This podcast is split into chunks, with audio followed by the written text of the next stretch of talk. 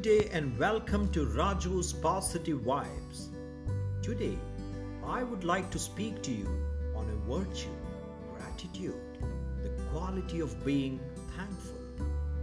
I have always felt that in this changing world, we often fail to recognize others and say thank you to the wonderful people around us. Sometimes we take it for granted never say thank you to each other.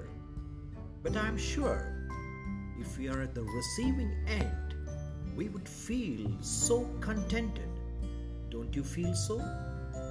So let us thank our parents, our partners, our children, and friends for making our world a better place. Let us practice the virtue of gratitude by saying thank you all whom we interact. I'm sure it will make a difference in our life. Thank you so much for listening. Have a wonderful day.